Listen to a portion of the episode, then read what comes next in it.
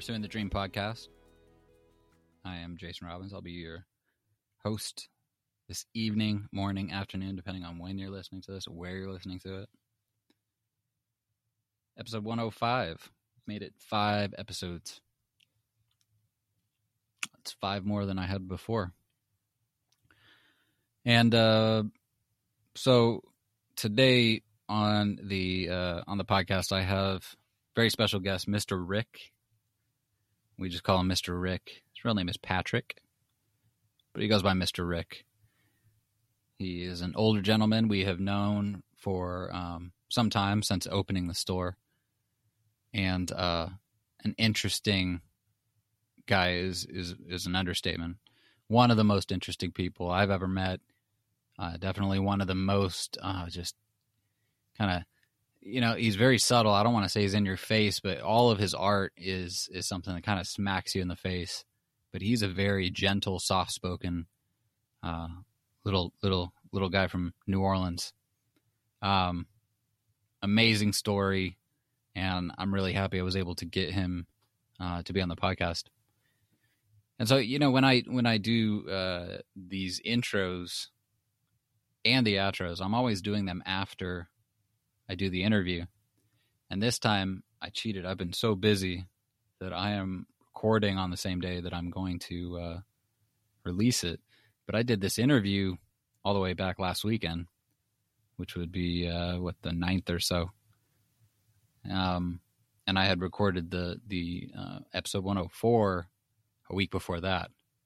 So it feels like I haven't done this in ages.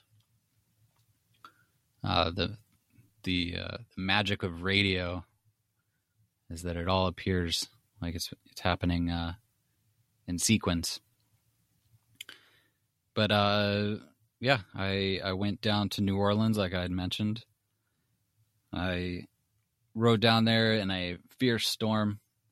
I'm hoping to put together a a little video doc um, of the time down there because I got some good footage know, going in to New Orleans and uh, a good six minute video on my. I got a I got a new gimbal, which you know steadies your shot. But I walked all the way into the market and went right up to Mister Rick in the in the stall that he's sold out um, for this past year. And you know he started selling back in uh, the late '80s, '90s, and uh, walk right up on him. And you get the you get the feel of all of New Orleans, which is really back in action. There's definitely more uh, homeless and poverty than than I had seen pre pre pandemic, and I I was there for the pandemic, and it was it was a ghost town, a really sad uh, sight to see. No music, no bars, no nobody in the streets. Some of the restaurants were open, the hotels were obviously open, but uh, New Orleans is is just roaring back into life, uh, but definitely more homeless than than before. And there was always a sizable amount, but I, I think that's something that's happening uh, in lots of big cities across America. That the homeless population is growing, but it's uh it's such a beautiful city, and I only got basically a day and a half with New Orleans, stayed the night. I rode down early morning. It's about a six and a half hour drive, six hours. I always have to stop at Parrain's Seafood in Baton Rouge, which is on the way. And then Baton Rouge is about an hour, hour and a half outside of New Orleans. But I always got to stop at Parrain's and I got to go sit on the patio outside. And you have a uh, New Orleans beer, you get some gumbo, and oysters on the half shell. And it was raining and it was amazing. Got back in the car and uh, headed the rest of the way to New Orleans, fought a little traffic and drove around for 45 minutes trying to find parking. Finally parked and then walked the the length of the market, which is a couple city blocks. You know, you, you start at Cafe Du Monde around there, and you can walk through uh, you know multiple restaurants and shops and lots of touristy stuff right there in Decatur, and and then you hit the French market, the the big flea market, and Mr. Rick was really against it being called that. That's I guess the official name that they put onto it, but it's definitely not a flea market. It's uh it's one big collection. There's people from all over the world, lots of Africans, lots of Indians, um, lots of native New Orleans folk that are selling wares. Lots of people from China, uh, and they all got their stalls and tables set up, and they're selling absolutely everything. And it's really cool. And Mr. Rick had talked to me. You'll hear in the interview we talked about how he used to go as a kid to uh, buy his vegetables there with his mother, which is amazing. And then hundreds of years ago, this place, you know, they used to sell. You'd have the butcher over there, and you'd have the guy with the veggies over here. Go buy some some rum and some whiskey down at the market. What a time! Sometimes I think I was born into the wrong era, but alas, we do what we can, right? So I made it down there and did the uh, did the interview with him. I shot some good footage. Like I said, I hope to put that together, and I'll release it either maybe as an exclusive or I don't know how we're going to do it, but I'm going to put it together when I can when I can get some time. And then what we did is I followed him and his wife back to um, his house. Really though, he he I got there early, so he he continued to sell like he did, and he's got a guy that helps him to load up the thing. And I said, well, I'm going to get out of your hair. I was there for you know maybe 30 minutes, and I went and got my fill. I had to do a very quick big gulp of the of the whole French Quarter.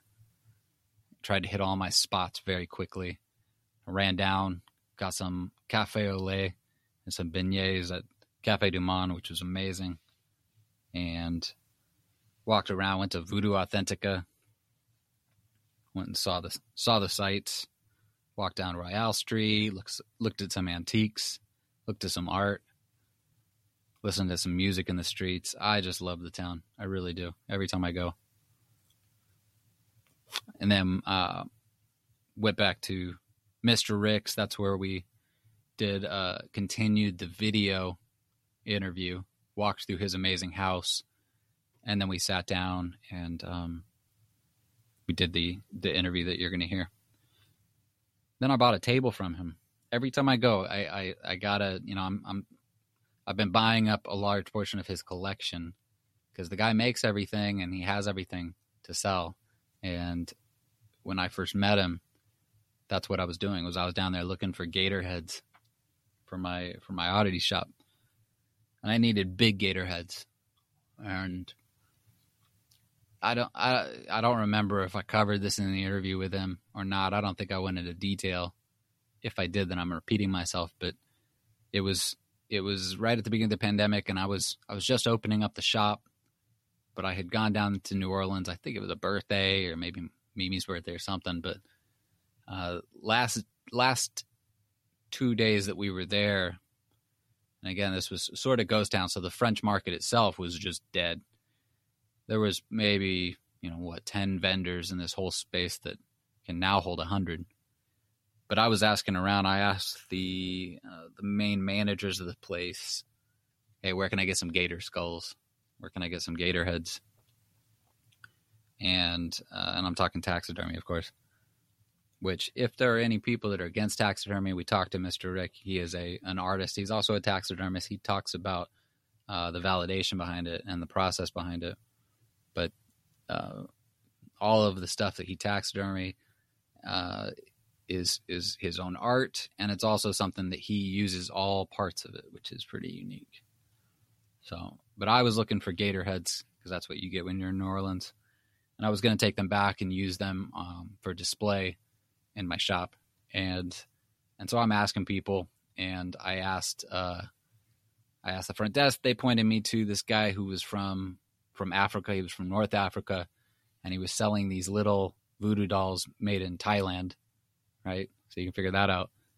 But he said, "Oh yeah, you got to talk to Mr. Rick," and gave me an email address. He didn't know phone number, nothing. He's like, "Yeah, he hasn't sold in here for you know a couple years. He's not around in the pandemic, anything, but he's your guy." So I had emailed him that night, And I was at breakfast the next morning. We were leaving that next day. We're at breakfast, and I got an email back. He's like, "Give me a call." Mr. Rick said, "Give me a call." So I immediately gave him a call. He said, "You know, you can," uh, in his little New Orleans accent, "Hey, you know, you can come across to the uh, to the uh, the West Bank," and I'm probably saying it incorrect. I think he's on the West Bank. He's like, "You can come over here and see see my house, and you know, hang out with us and everything." I was, you know, and I'm, I'm like, well, I, sure, I guess, uh, I'll, I'll, I'll maybe just stop by. I tried to tell him, I'm like, I, I really only have five minutes. We're, we're going to be on our way out, but I'll stop five minutes on our way.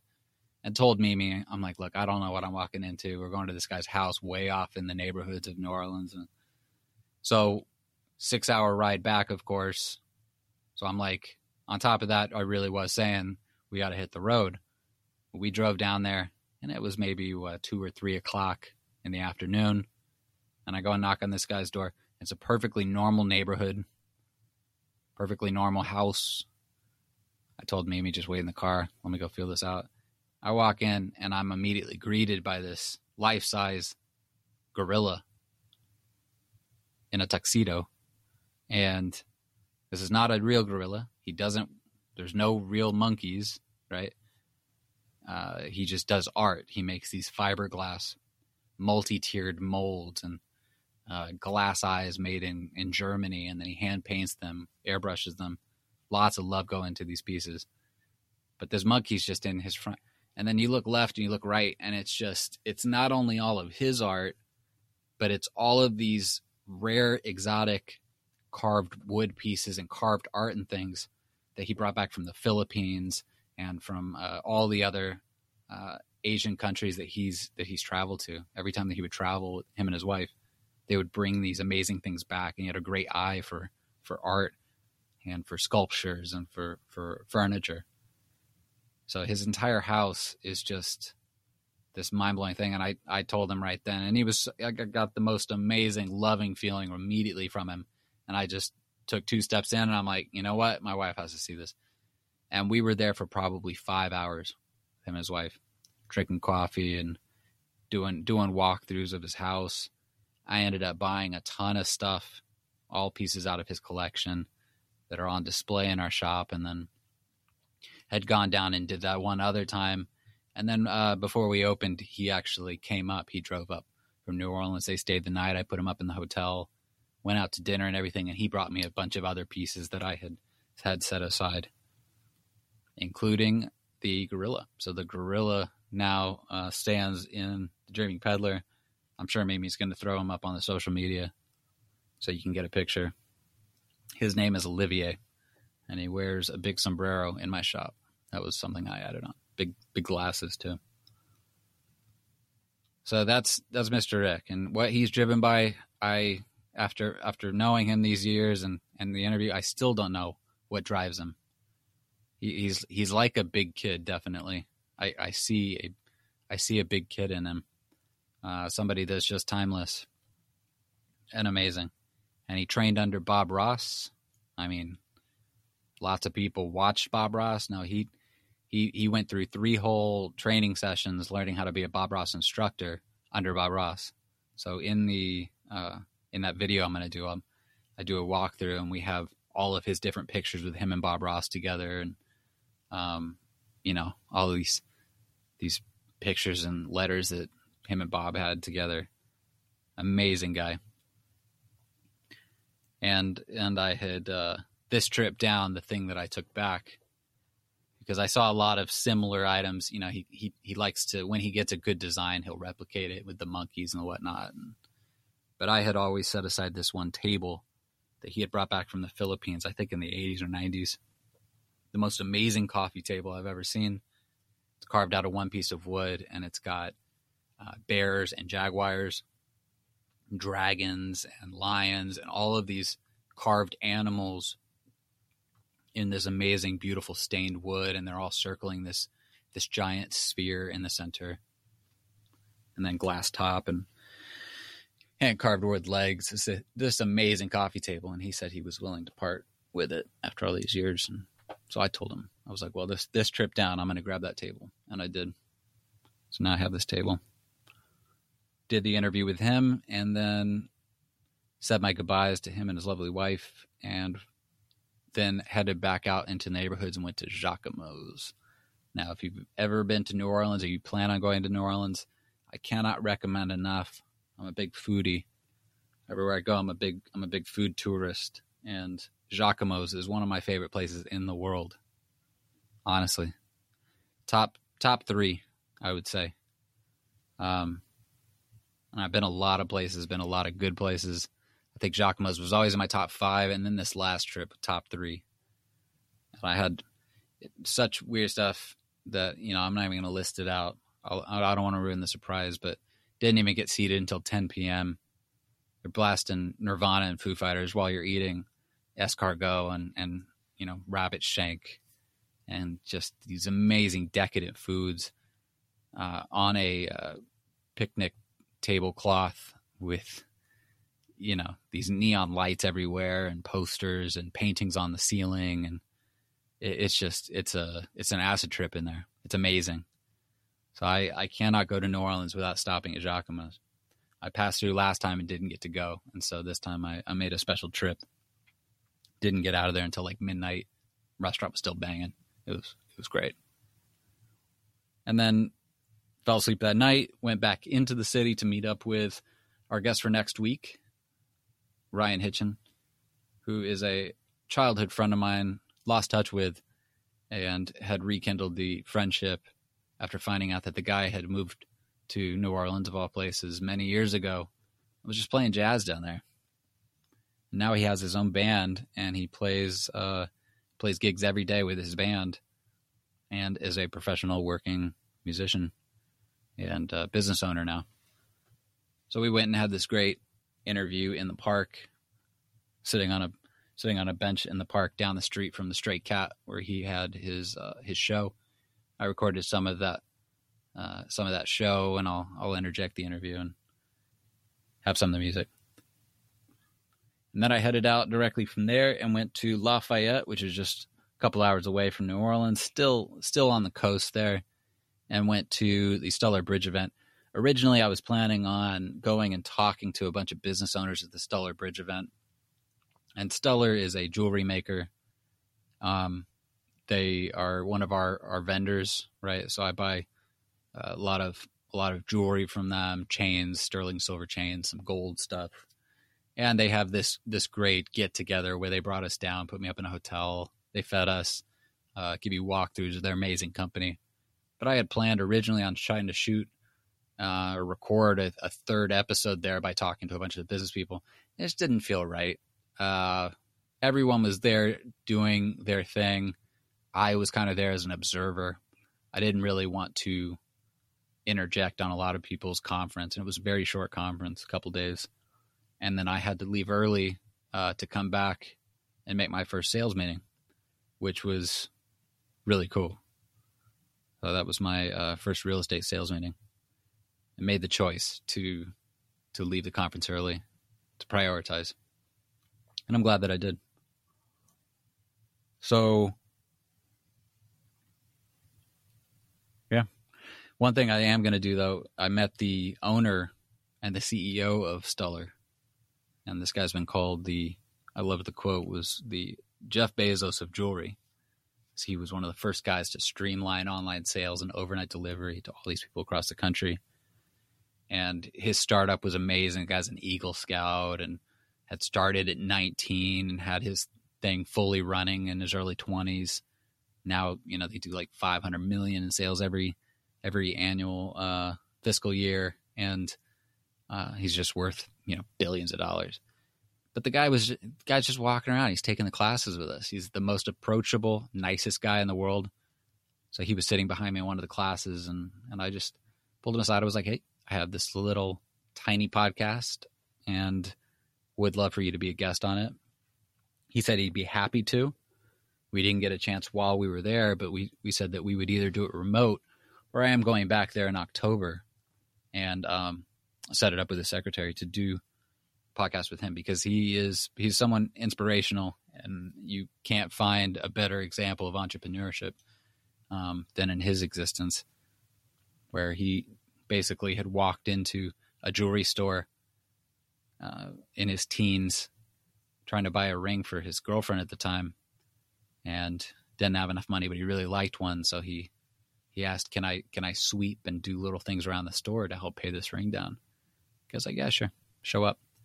So he did then opened up his own thing. A couple years later opened up a wholesale business and turned that into a multi-million dollar empire. Amazing. And he's a nice guy. When do you ever see that? So that'll be a, a future episode.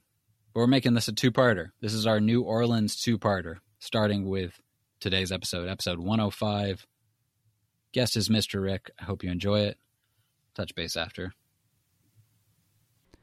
all right so today very special guest. We're all the way down in New Orleans. I've had a great time walking around. Got to see my good friend Mr. Rick in his natural element, both in the French market and also in his amazing house, which is an artist wonderland. Many, many years of uh, art and work and uh, and and love and care has gone into into this amazing house and his workshop we're sitting right now in his living room, and and I'll I'll have the uh, the pictures and the video as an aid, but there's no way to describe uh, the type of setting that I'm in. It is overflowing with beauty and art, and we're sitting at the uh, dining room table here, and I'm talking with Mr. Rick. How you doing today, Mr. Rick? I'm doing fine. I'm glad to see you again. I'm glad you came down to New Orleans and uh, got some eat some beignets and uh, some good food, and I know you're going to probably be eating some more later on tonight. So uh, I know you're always excited when you come back down this way. So it's, Oh, good I love, to see you. I love New Orleans. First time, I'll, I'll give a brief backstory. The first time we met was years back. We uh, had come down, Mimi, myself, come down to New Orleans, and and it was right around the pandemic when we were opening the store. And I was going through the French market, and I was asking just random vendors, "Hey, I really need some gator heads." And uh, some big gator heads. I needed big gator heads because everyone has the small little guys. I wanted some big staple pieces for the store. And uh, a gentleman who was selling little voodoo dolls had said, actually, no, I went to the window first. And they said, you got to go talk to this guy. They led me to another guy. Finally talked to the guy that's selling the voodoo dolls. And he's like, all right, you got to talk to Mr. Rick. Only had an email. And I remember we were sitting at breakfast. I emailed Mr. Rick, and you emailed me back the same day we were supposed to head out of town and he said well stop by i've got i've got a couple gator heads here and so i told mimi i'm like look i don't know what i'm walking into hmm. who knows what it's going to be like i parked outside we're on our we're on the road ready to go back to east texas five or six o'clock at night and uh, you know six hour drive ahead and and i took two steps in, into your house mr rick and I turned right around. I said, "I got to get my wife. There is no way." And and it was because we were facing the big gorilla, Olivier, that's now in our store, and you had that guy sitting in your living room. Yeah, I've been having him for a while, but uh, that was one of my pride and joys.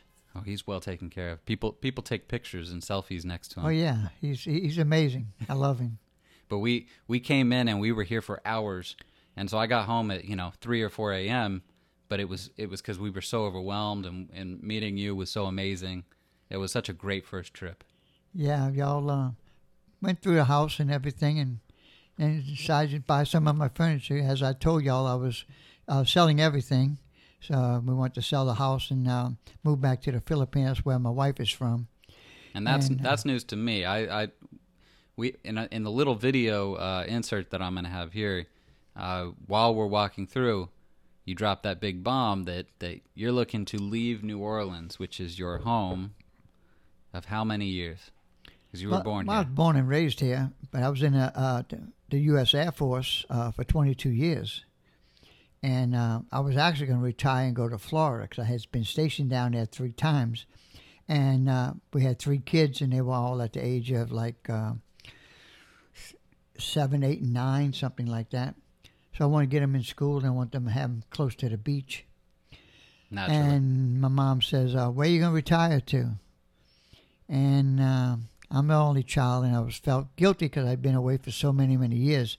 I spent like 15 years all in the Far East, and uh, missed a lot of Christmases and birthdays, and couldn't break her heart. So I said, "I'm coming home." And she says, "You coming coming here?" I said, "Yeah, I'm coming home." She said, uh, "That's great. That's good news for me." So that made me feel real good that I made the right choice. I kind of thought about it for you know a couple of days actually, and I let God just give me guide me. He said, "Go home to your mama." I said, "Okay, I'm going." So, w- tell us about growing up in in New Orleans. Actually, uh, the town I grew up in is it's it's a composite of New Orleans. It's on New Yeah. Orleans city limits, but it's on the other side of the river. Yeah. So we're not on the New Orleans side. We're on the West Bank side. Yeah. The West Bank side is called Algiers, and uh, Algiers was a fantastic place to grow up. You know, we're talking back. I was born in 1944, and uh, September I'll be 79 years old. So growing up there um, in the 50s and 60s was just a wonderful time.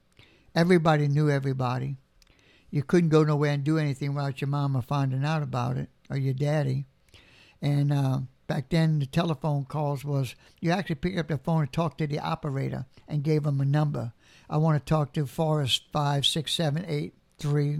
Oh, Mr. Hodges, that's who you want to talk to? Yeah, I want to speak to Mr. Hodges. You know, and the phone would ring, and Mr. Hodges would get on the phone. You know. Did did your family uh, celebrate Mardi Gras? Oh yeah, we were big Mardi Gras, Big deal. uh, big Mardi Gras fan people. Yeah. So, so interestingly enough, I'm putting it together now. But the, the guest that I had last week that I mentioned to you, Mm-hmm. that she was an equestrian therapist. You know that she also was born in New Orleans. Oh, okay. She lives in East Texas now. yeah. But we were talking about her growing up, and she's she's a little younger than you are, Mm-hmm. but she was talking about growing up and going to Mardi Gras, and she moved away about five or six, but she's got very vivid memories of the Yeah. community getting together for. Well, Mardi I Gras. was me and uh, another uh, boy by the name of Errol Heindel. We were the first ones to operate the Blaine Kern's Mardi Gras King Kong. That was the first animated float they have ever had. And so in animation, me and Errol had to get underneath the float at five o'clock in the morning because the, this was the Rex Parade, the big the, the big boy. Yeah. And so we had to get in there. We had a little ice chest. We had some had some drinks. We had some food, and we were sitting on two by fours, and we had these big old uh, pulleys that we had to pull, uh, pull, and we would go with right hand, left hand as we we pull up and down. The arms would move, and then the other boy he had the one that would move the head, and then we had ice, uh, dry ice in a big bucket and then we pressed a button and smoke would come out of his mouth. And that was King Kong. That was his first animated float. That was 1961. Was this your first uh, fascination with gorillas and monkeys? Yeah, Because that's a reoccurring theme in your art. yeah. A- after that, uh, King Kong became my buddy. I mean, I know everything about King Kong. I got all the movies back to 1932 or 38, whatever the first one was, and all of them. I have them all. When did you first figure out that that you were you were good at art, that you were an artist? Um, I never really thought about being good at it. Did you come from an artistic family? No, no, not at all. Uh, art kind of come by, came by the way of me doing taxidermy. When did you start that? I started taxidermy actually 1975. Um, I was stationed down in Florida. I was at Homestead Air Force Base, and I went fishing. We used to fish. I'm, I'm a big avid fisherman, especially bass fishing. And I caught a nine-pound bass, and I wanted to get it mounted. So I went to a taxidermist. I said, I want to get this fish mounted. And he gave me this price that kind of just blew me away, which I didn't have the money.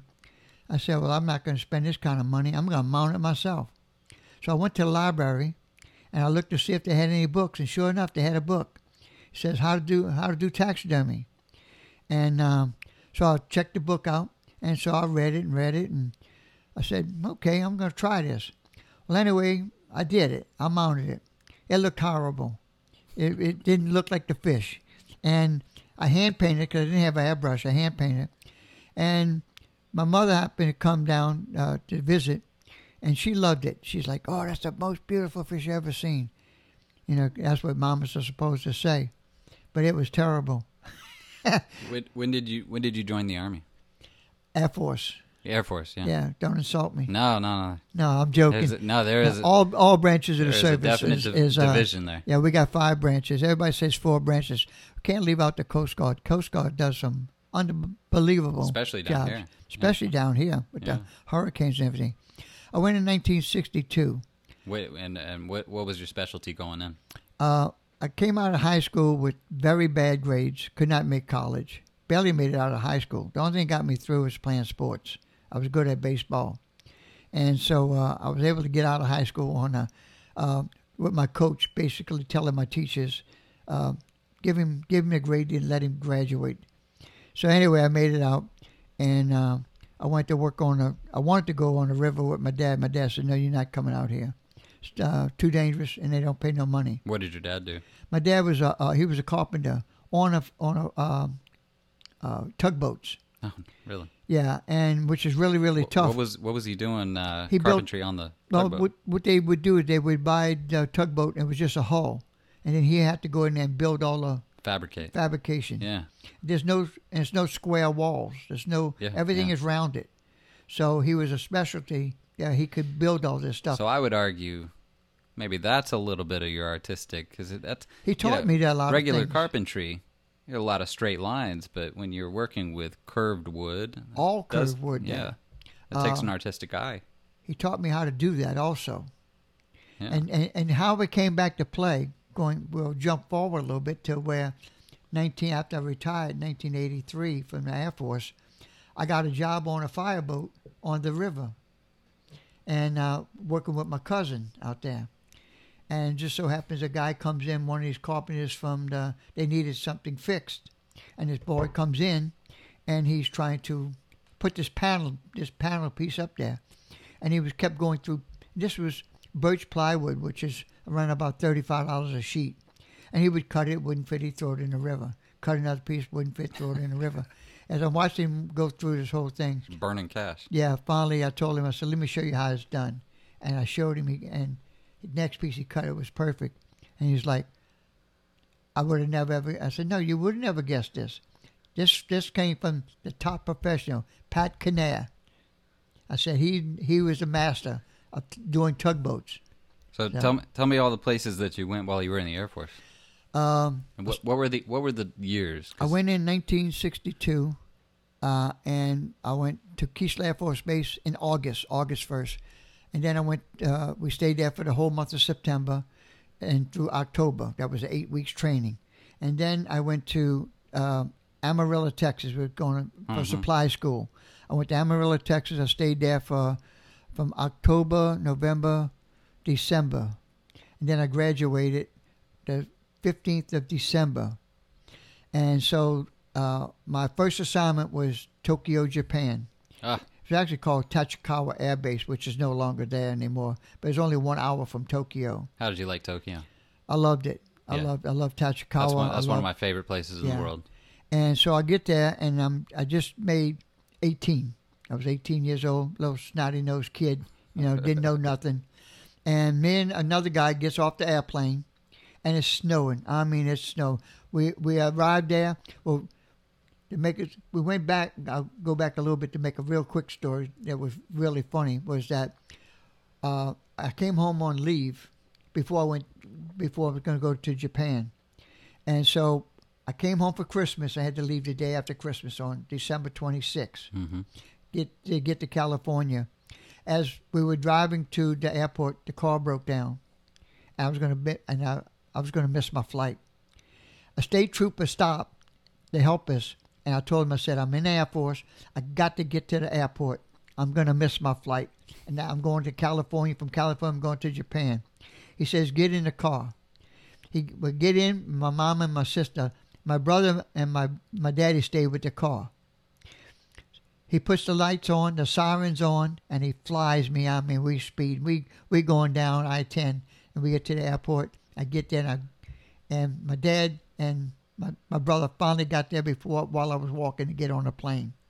So anyway, they was able to see me before I left. By the skin of your teeth. Yeah, but uh, I got to Japan. It was snowing. Oh Lord, it was it was so much snow. We we arrived on January first. There was nobody there. Everybody was in their barrack because nobody was working. It was a holiday, and so we get there. We and the guy brings us to uh, the first sergeant's uh, building, and he was there. He was on duty, and uh, he wasn't even expecting us to come. So anyway, they brought us to the barracks, and um, so yeah, that was kind of kind of neat.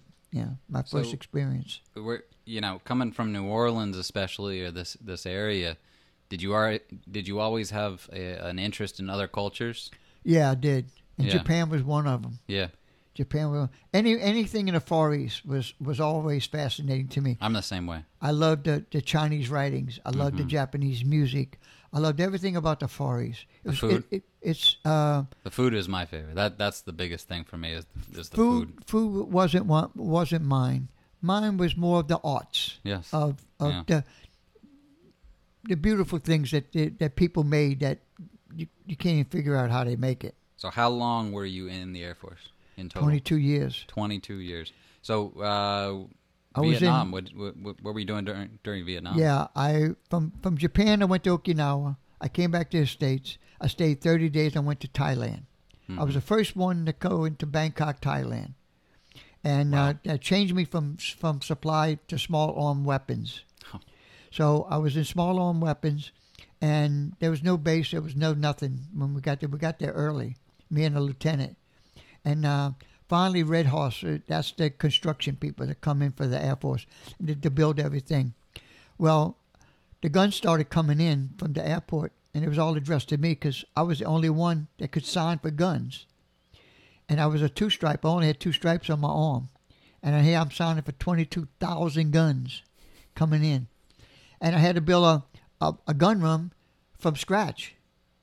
I had to design it and everything. The, Red Horse people were going to build a building, but th- they didn't know how they were going to. So you needed a little artistic integrity. Yeah. So I think that that's probably the start, the the building blocks of your uh, Yeah. your future career of Yeah. art. There was building these early gun rooms, huh? Yeah, yeah, being an engineer without an engineer degree, Yeah. basically, because I had to figure out all these things. Which has been a theme of our uh, our show too. Is is looking at trials by fire. So I think that these are your first trials by fire, huh? Yeah, that was. Throw As a matter in. of fact, I did it, and uh, I actually got a, a Air Force Accommodation Medal for that, and also was awarded five thousand dollars from the U.S. government for designing this this weapon room, which turned out to be I had to go and design the same the same one was being built in nine other places in Thailand in Thailand, because all these bases, Utapao, uh, NKP, I went to all of them. I opened up every one of them, and. Um, so yeah, I had to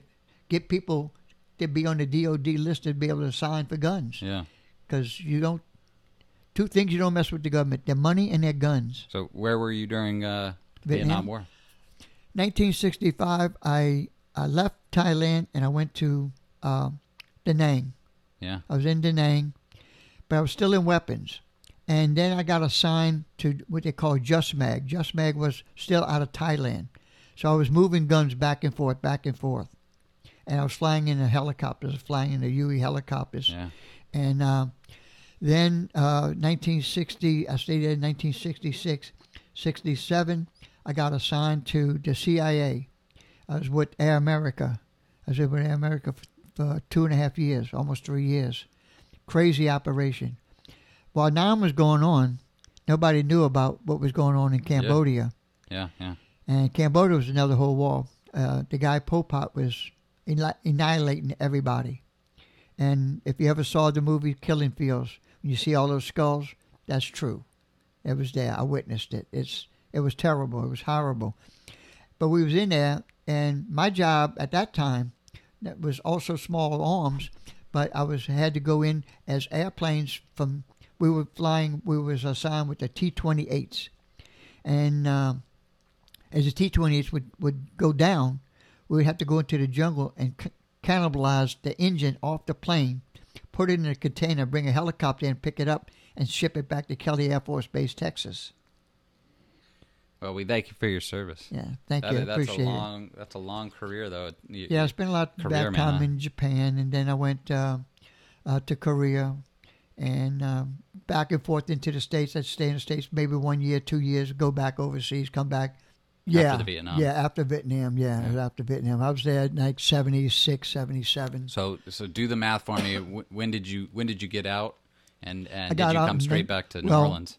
Uh, before I did that, though, uh, my last assignment, I was I was in um in Florida, and then they it was changing over to civilians. hmm uh, to do. I went back into supply after the war and everything. I went back into supply. So they're bringing in civilians to do the supply work.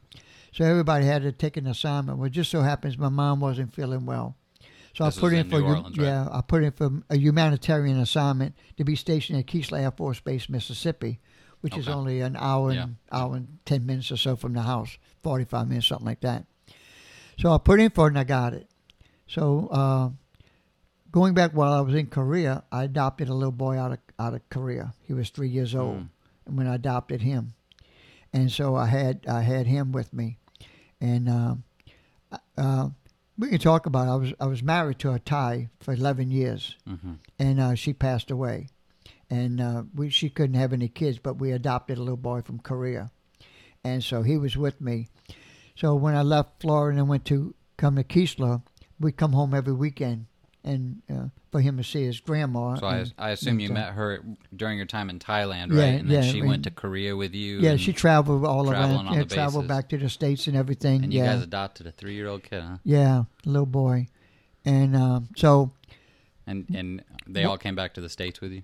yeah. Well, what happens was when we was in Mississippi, miss me and him because I had got uh, uh, She I passed, and yeah. uh, so and my condolences too. That, that, 1970, that had to have been hard. 1979, I went to the Philippines, and I brought him with me to the Philippines. Yeah.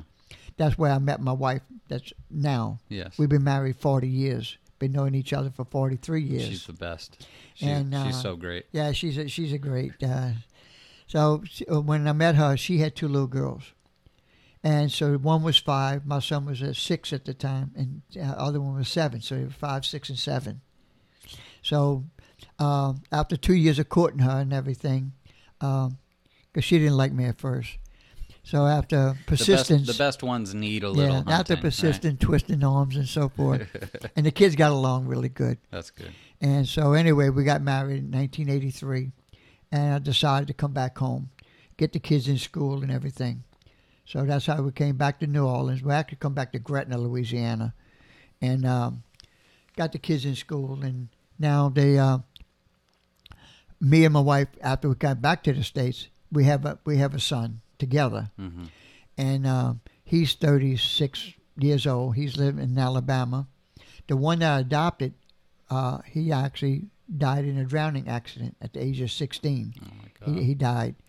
Uh, we lost him. where where did where was that was in uh, Gulf Shores, Alabama. In fact, I was doing. I was at a taxidermy convention, and I was doing a seminar, and um, the sheriff came in at the time, and he said, "Mr. Connect, can I talk to you?" I said, "Yes." So I walked down. He says, uh, "Your son's missing."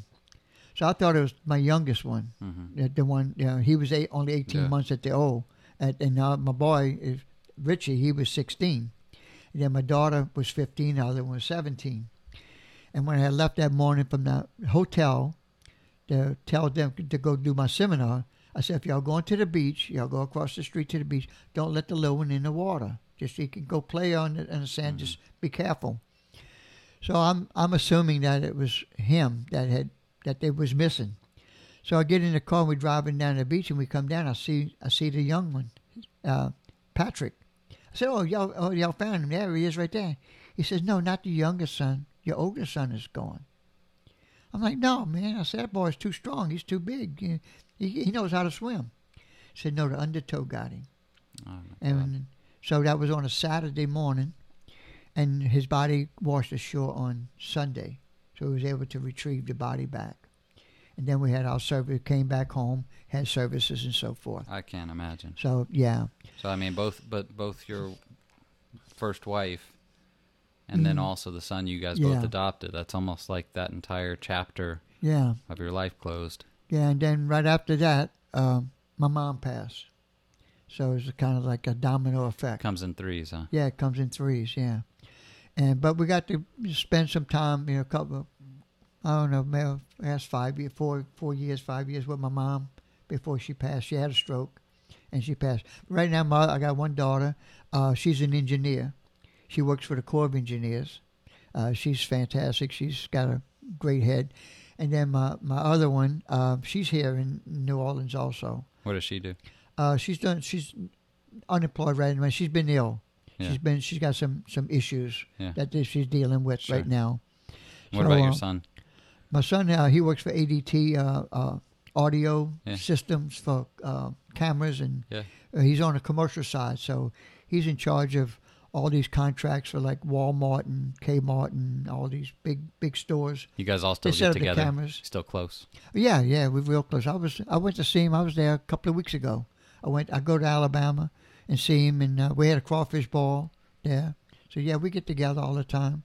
You know. So tell me, uh, when when did you start really turning your art into your business, and specifically, when did you get close to Bob Ross? Because everyone we tell about yeah, that, yeah. Bob Ross is. A, uh, yeah, we what happened was when I was stationed at Keesler Air Force Base. That was 1978, Yeah. 78 to 79.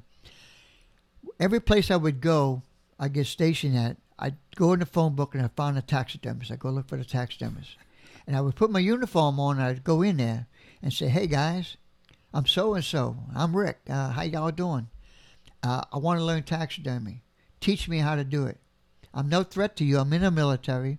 When I get out, I'm gonna go back home to New Yeah. Orleans, and I'm, I'll set up my stuff. But I want you to teach me. I don't want you to pay me. I'm gonna sweep the floors. I'll do all the dirty work. I'll do anything you tell me to do. Just teach me it's the best way to learn everything. to do right? everything. I said, I'm not, I'm not here to, to make money. I'm here to learn so I can make money at a later date in my life.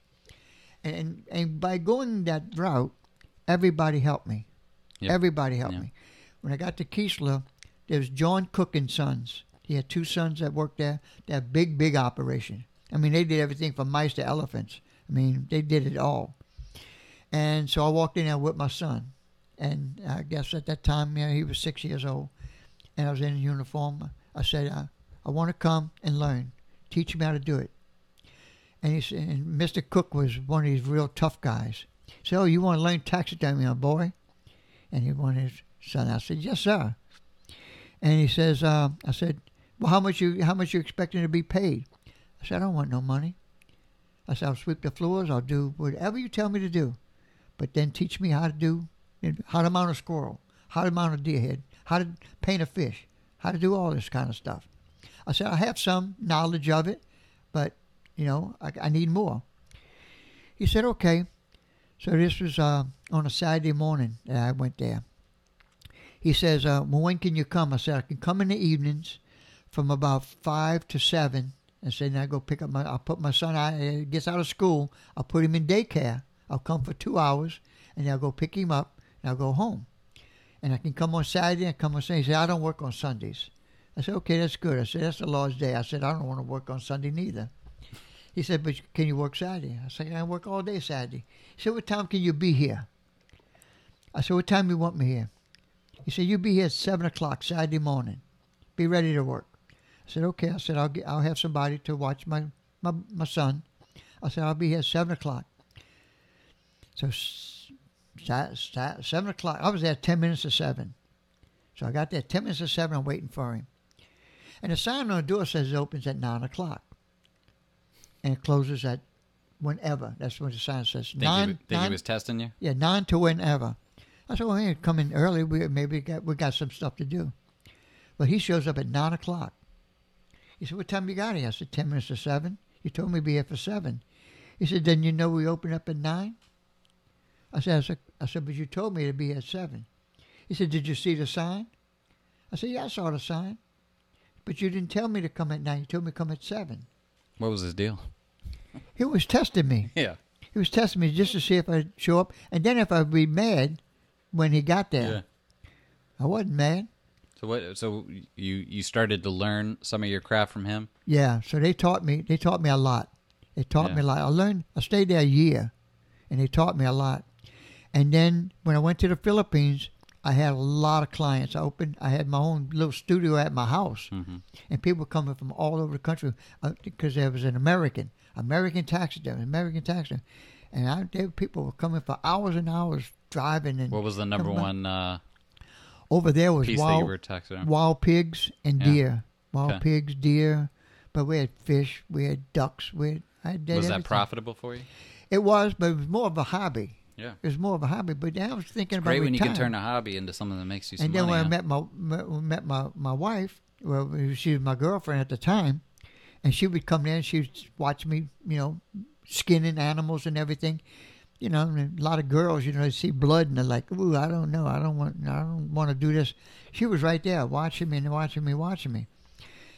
But what I wasn't aware of, she was learning yeah. she was paying attention, and so, and at that time, I'm I was also I'm a bowler. I bowl I bowl international all over the world, and I was a top class bowler.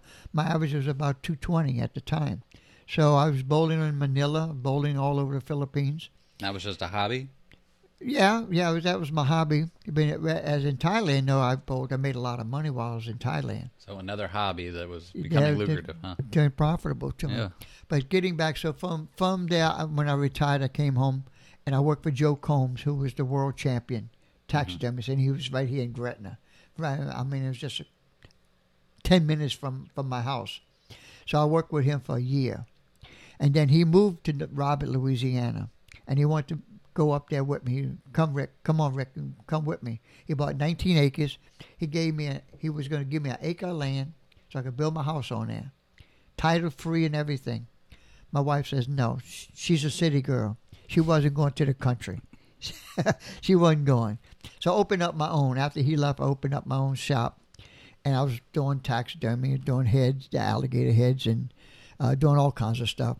And then I found a niche where I could make my bases, and then uh, sell them to the taxidermist, Mhm. ready made. They would just take them out the box. They were ready done. All they had to do is add the fish to it, the bird or the animal, whatever it was. And I had a color catalog and everything. I had I had so much business I couldn't I couldn't keep up. And then a guy came in. This time I'm gonna get to the Bob Ross. But guy comes in. He's got two pheasants, and he's got a photograph of him and his son.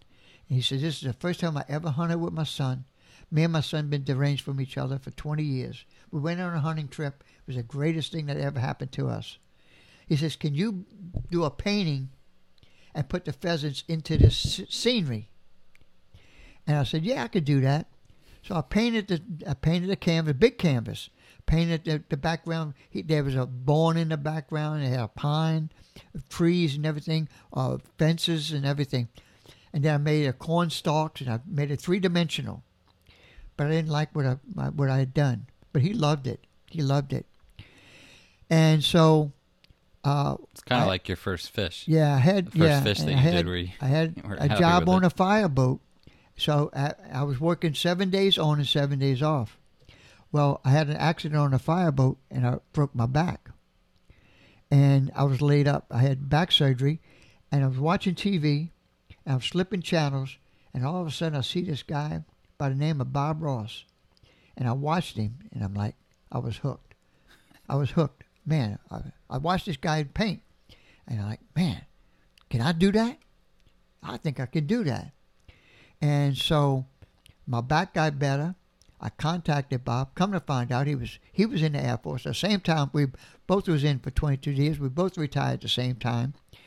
And um, And for people that don't know, what what did Bob Ross do in the uh, in the Air Force? Bob Ross started out as a nurse, and then he went in as a first sergeant.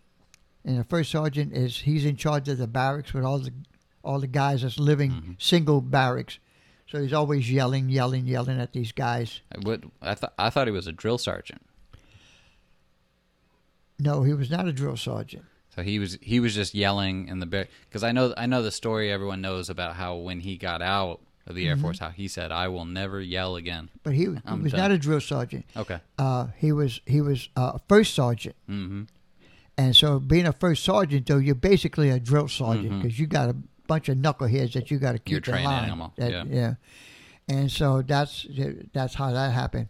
So when I, I called the company and I found out where he was, it was Mhm. Murfreesboro, Tennessee, in 1990. So I called him up and uh, I actually got to talk to him on the phone. And uh, he says, I'm doing uh, uh, down in Mur- Murfreesboro, Tennessee. Come, come see me. So I went down there. What was his voice like on the phone? Was he was he just as peaceful? Yeah, yeah, very peaceful. You you almost had to, you had to really listen to him. You really talked low.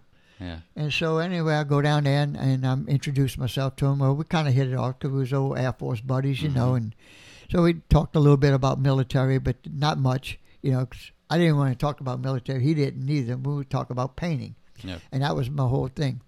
So anyway, I stayed down for a whole week, and then he says he says I'm having another class. Uh, he says come back in. A, uh, it was like almost six months, seven months. He said go home, practice, practice, practice, because it, it goes in series. They, do a, a, a Yeah. landscape first, one, two, and three. But you got to get invited back to number three to be an instructor.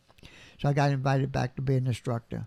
And so that's a different class. They teach you a lot of the, the little techniques and a lot of how also how to deal with with people. You know, you got to know how to talk to people when you're when you're doing paintings. You know, Yeah. you can't you can't start calling them all kind of names and get mad and all this kind of stuff. There's a he- there's a system that Bob had, and you followed it. As long as you followed it, which was easy for me, because I came almost come from that same background. It seems like Yeah. and uh, I fell right into it. I loved it, and so when I got out, uh, I got my certificate. Uh, I started teaching. You know, I was teaching out at the Navy base. I'd go and attend students every Saturday. I'd go, you know, set them all up. And, So did you uh, did you start that as like an LLC or how how did you form that business? Was are you were you just no, like I a was, I was just free. No, I was just freelancing. freelancing? Freelancing. Just, I, I mean, I had so many people. Once I put it out there that I, I was a Bob Ross instructor in New Orleans, Yeah. I was the only one. Oh Lord, I had so many people calling me. There's no way so I could keep so up. you're doing taxidermy. You're doing portrait photos or paintings for people in the Bob Yeah. Ross style. hmm And I was still working. Well, I, well, after I got hurt, I never did go back to work going up the fireboat. So Yeah, I yeah. started my own. I was doing taxidermy. So I started doing a three dimensional. I was doing paintings and adding adding the, the, the birds, the fish, the ducks. And was that it was had you seen things like that before? Because it's No. it's you know your your style is something that's very unique, and No, I hadn't that- seen it before. uh, I had a, what we would say mixed media, lots mixed, of different. the mixed media. Everything comes. I, I I believe in everything happens for a reason, Mhm, and God directs me. mhm. He's my he's the guy I go to. That's my number one man. I go to him for everything every day. Without when I wake up in the morning, I go in that prayer room, and uh, you know I pray. I sit, I burn three candles, and say my prayers.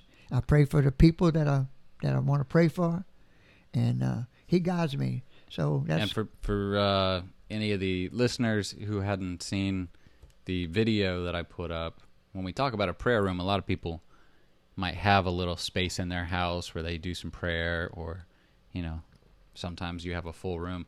Now, Mr. Rick has an entire room that's been painted floor to ceiling with a life-size Jesus statue, know, a Mary, mhm. and at one point, how many animals was it? 19, 19 19. taxidermy animals and and and i want to make a point here too you know we get there there's sometimes a stigma with taxidermy and the taxidermy that we have primarily in texas for instance it's all trophies uh, you know a guy goes out and he'll he'll he'll shoot the stag and and then say i want this mounted uh, your taxidermy the reason that we have so many pieces of yours in our shop and by the way, anytime we talk about the monkeys, the monkeys are all art pieces. All, I yeah, always, yeah, n- I none always, of them are real. none of them are real. I always point that out to our customers too. and Yeah, I actually, I actually bought one of your your pieces that didn't have any fur on it, so that I can point it out. I yeah, the mannequin. You bought a mannequin to show show. how how beautiful all the fiber the fiberglass and the painting. Yeah. But um, the the taxidermy pieces that you do actually do, the ones that I have, something you told me before is that you like to take the animal back to its most beautiful Right. point, and and so- Natural habitat.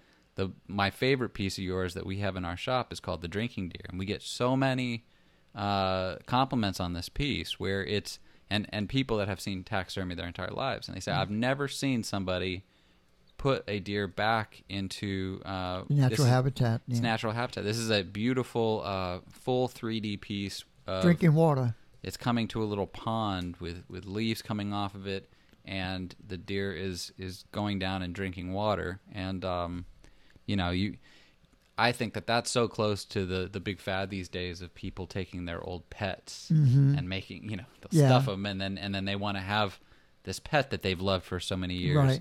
And realistically, no one ever loved the deer Mm-hmm. that you put in to make his drinking deer, and now everybody loves it, and everyone Yeah.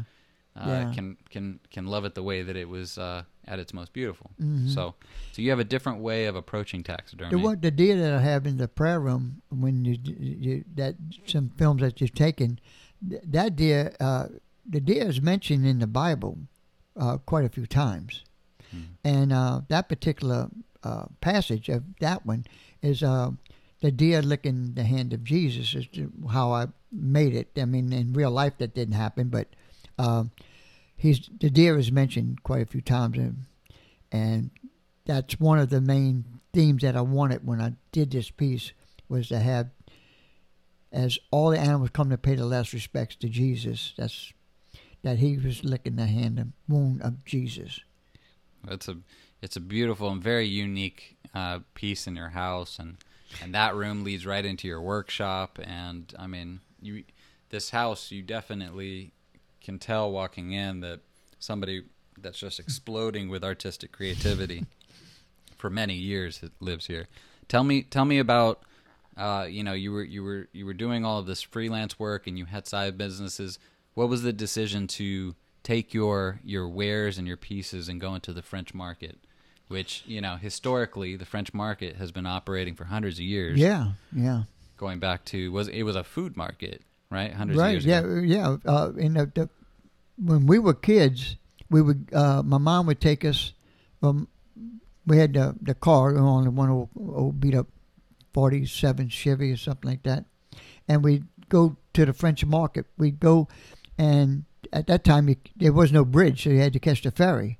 Oh, wow. So you get on a get on a ferry, and when you went to the, go buy produce at the French market, that was the cheapest prices that you could buy. All of the Probably the freshest too. yeah, all the freshest, all Yeah. every, and it was almost a whole three quarter of what you see now of the market now was three quarters all food, and then there- then they had vendors, then they had artists, and they had uh, stuff like that, and then there's also people selling junk. You know, it was a yeah. junk junk shop. We could go down there and you could buy watermelons five for a dollar. Was it was uh was the t- the tourist boom as big back then? I know that I mean population wise, of course, it's Mm-hmm. it's increased. But were when you would go to the French market to go get your produce, did you still see tourists walking through there a lot? Yeah, because Cafe Du Monde was there. I mean, New Orleans always Yeah. had, and they had the, they still had the the the, the carriages, the, the horses. And you for know. people that don't know, Cafe Du Monde, the famous uh, coffee and beignets, is about three blocks, yeah, two and a half blocks from Mhm. from the French market. Yeah. All that right off Decatur. there was there was tourists down there, Yeah. you know, uh, and they say that the other part of the market, I guess they had at that particular time maybe fifty vendors. So right now we got three hundred and twenty vendors. Is it surreal walking the same paths? You know, when you go and set up your stall with all of your Mhm. your, your gator heads and your mask, is it surreal walking those same paths that you walked when you were a little kid? Um, yeah, in matter of fact, it's it's uh, probably more to me than some people because Oh yeah, you know we were also brought up during segregation. yes, you know. And so if you walk in the market now, there's one bathroom for the men, one bathroom, and there's one water fountain. Hmm.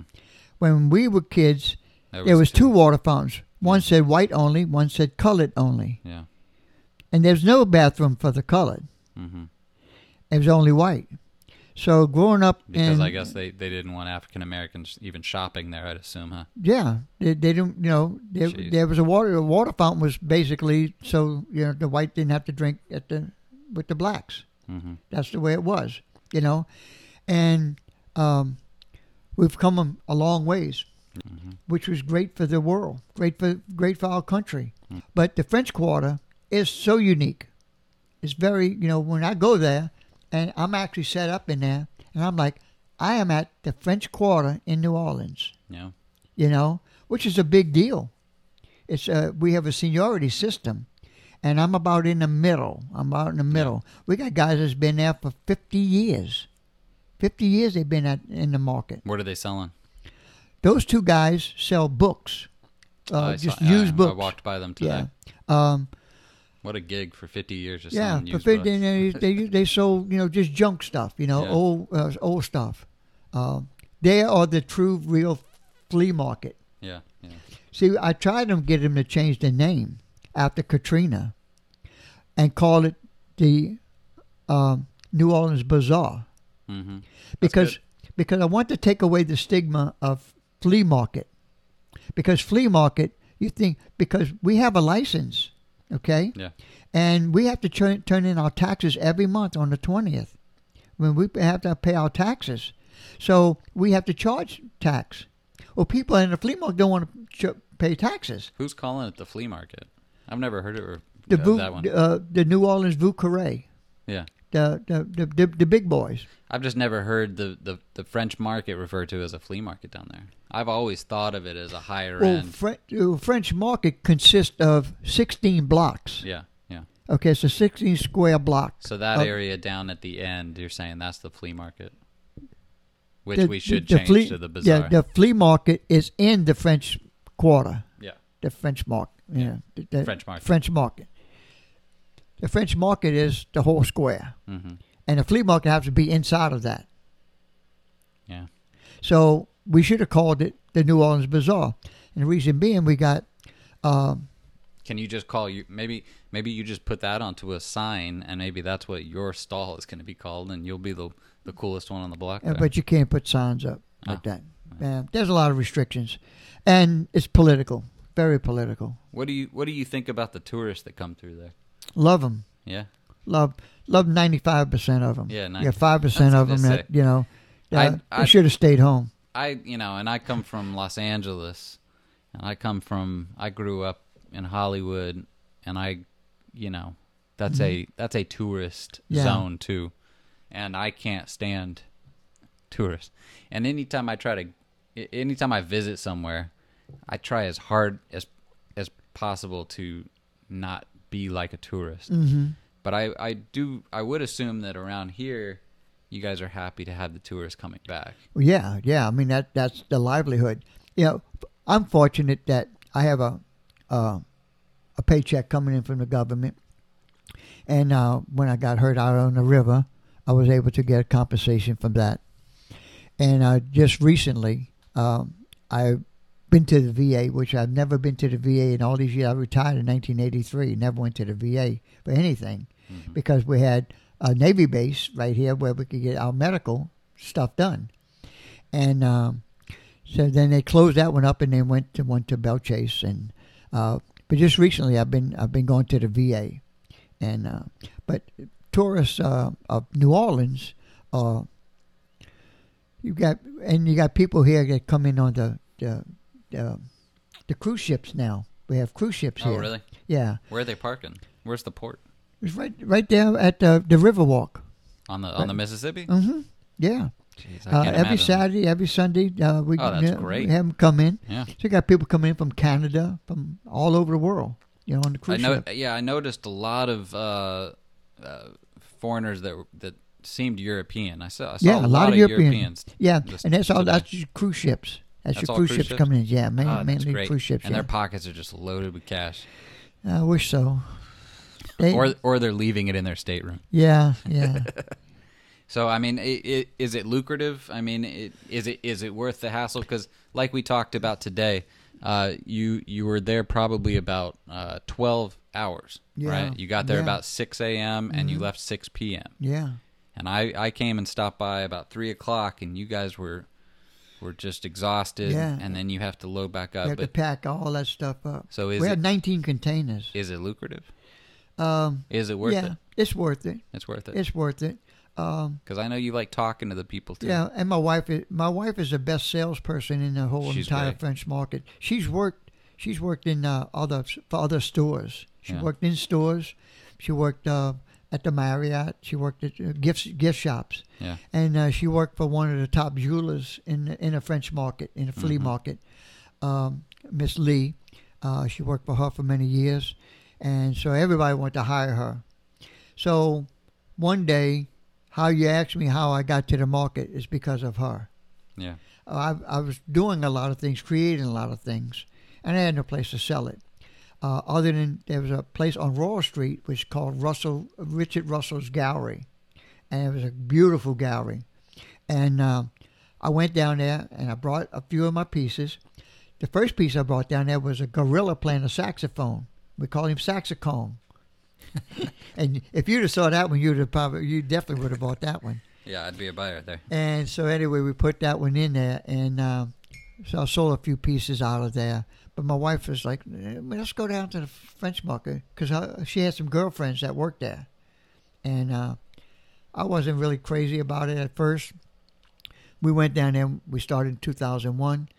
Uh, I mean, I take it back. Yeah, 2001. And then when Katrina hit, uh, uh, my house got damaged. I had eighty thousand dollars damage to my house, and my back was out.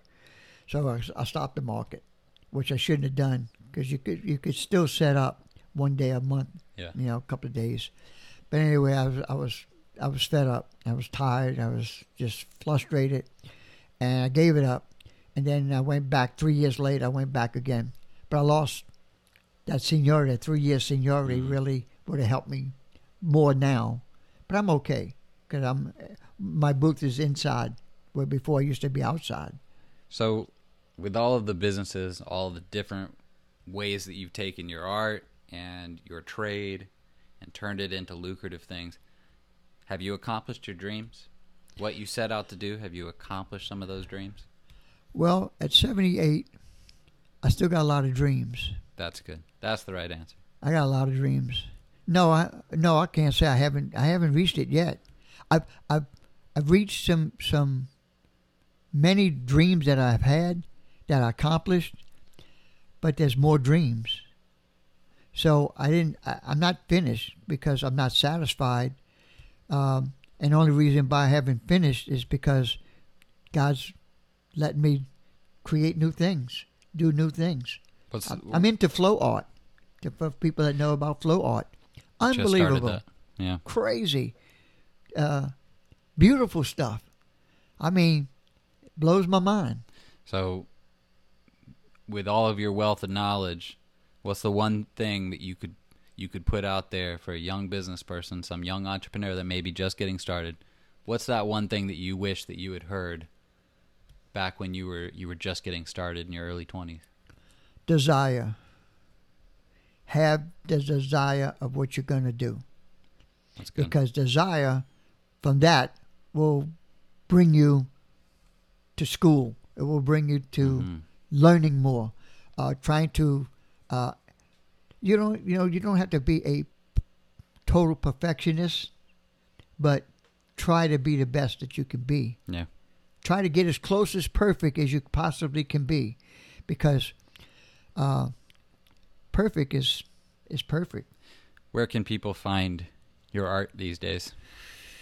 Uh, right now at the flea market, uh, I'm usually down at the end by the mint. I'm either either in 144.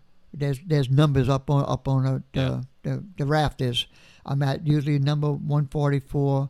Sometime at 143 on the other side, but hopefully I can stay at 144 because Yeah.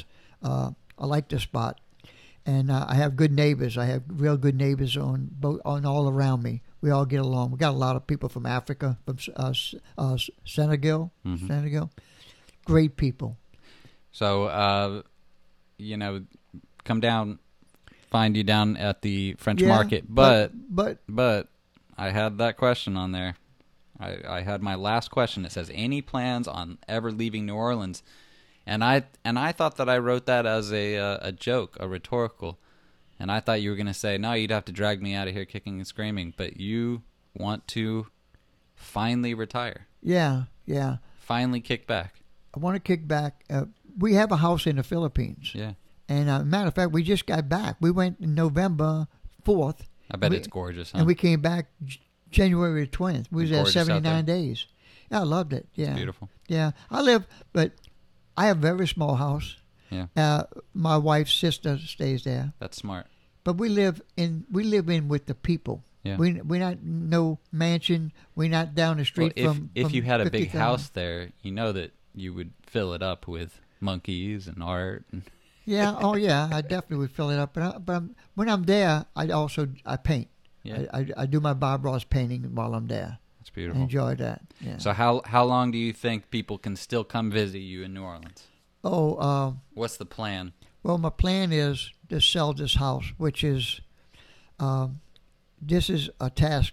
Maybe my plan maybe is not the plan that God's got for me. Yeah, I'm letting him guide me. That's where I want to go. I'm telling him what I want to do, where I want to go.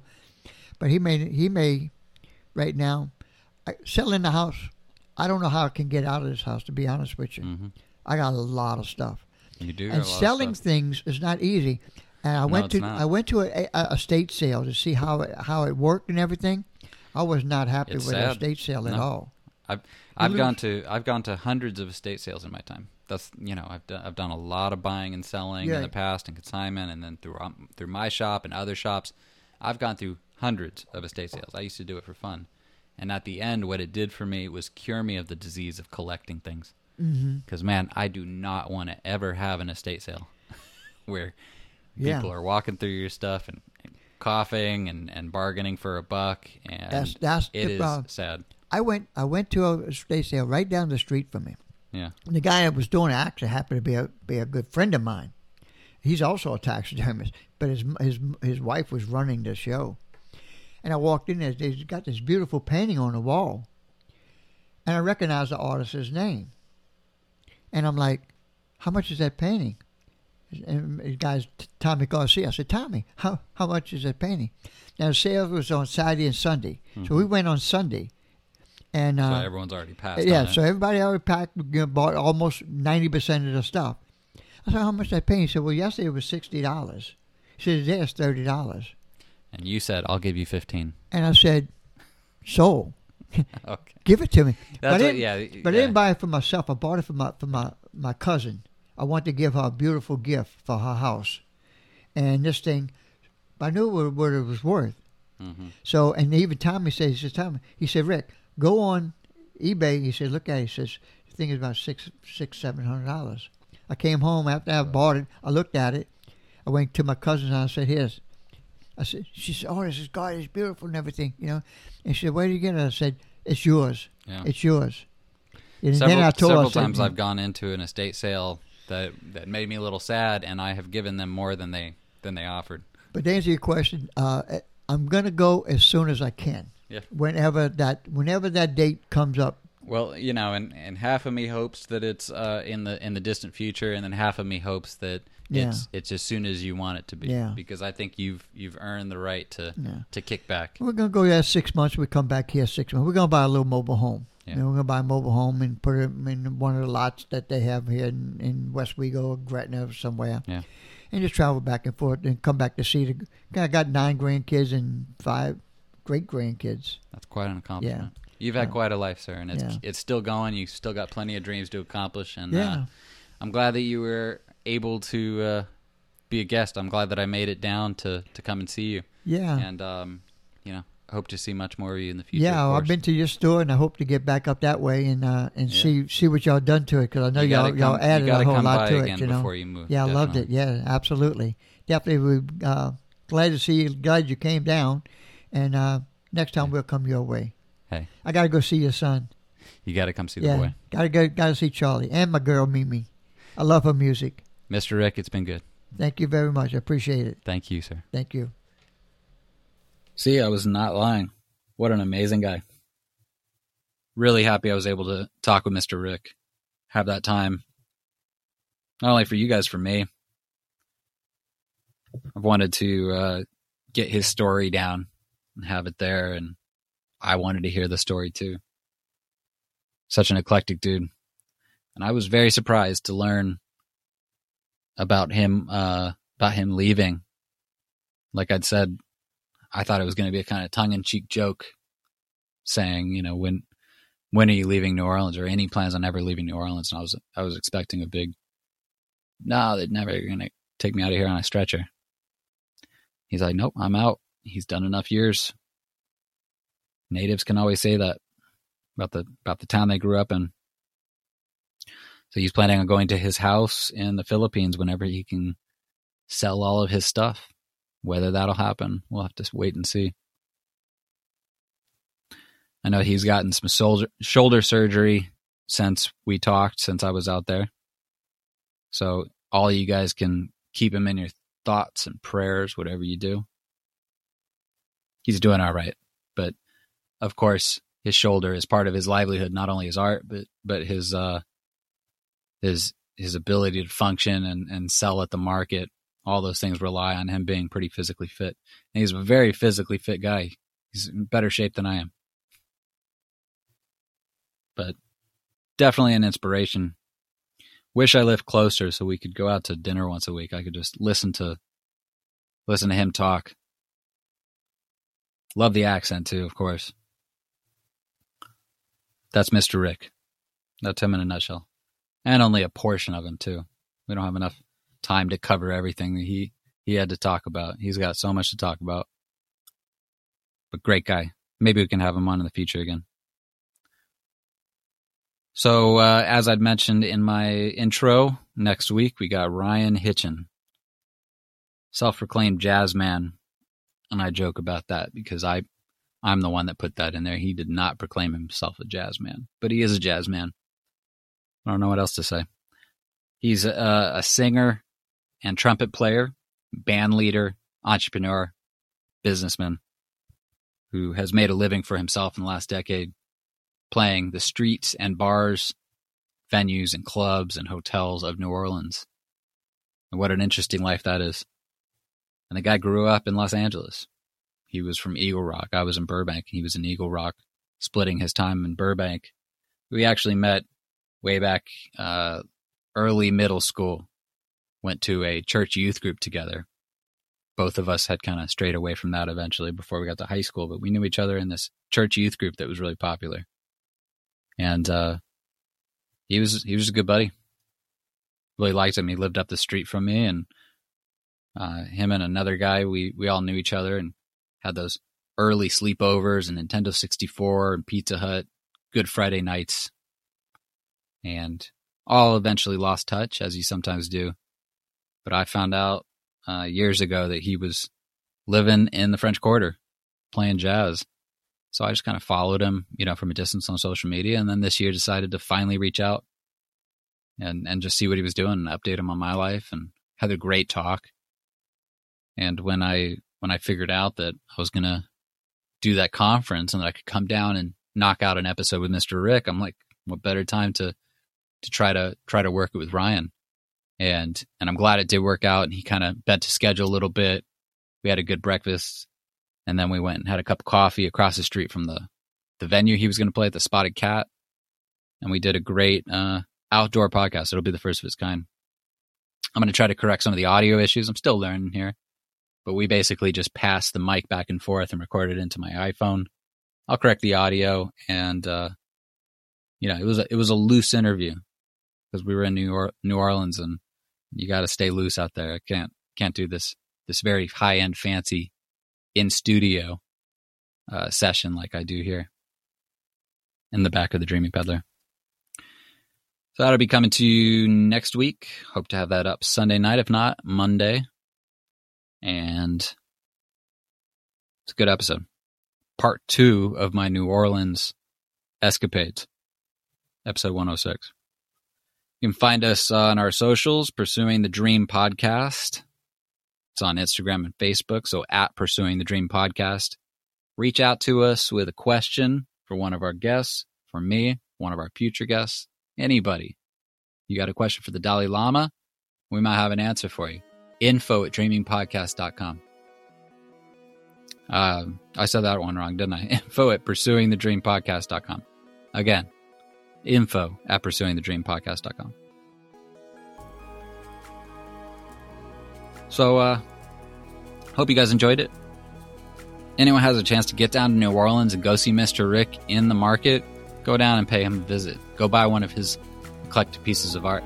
His current stall is all the way to the back of the market, and uh, he's got things that you just won't find at any other vendor down there because they're all hand done. He, of course, sells some of the masks and everything, but the majority of his stuff is stuff that he tinkers away in his workshop. An amazing guy. But I appreciate you uh, sticking with me today, tuning in, tuning in every week. We do have a little button now, apparently, on the Spotify side that allows you to help support the show. So your support goes towards the operating costs of this show every week, and there are costs. We appreciate anything you're willing to give or help out. If you don't want to give, no problem. Tune in anyway. There's always a seat at our house. Enjoy yourself. Give us a like or a follow, though, and that also helps us in lieu of a dollar. How about that? So until next week, for Pursuing the Dream podcast, this is Jason Robbins. Appreciate you guys tuning in. Look forward to chatting with you again at the next show. Hope you all have a great week, and I will see you then.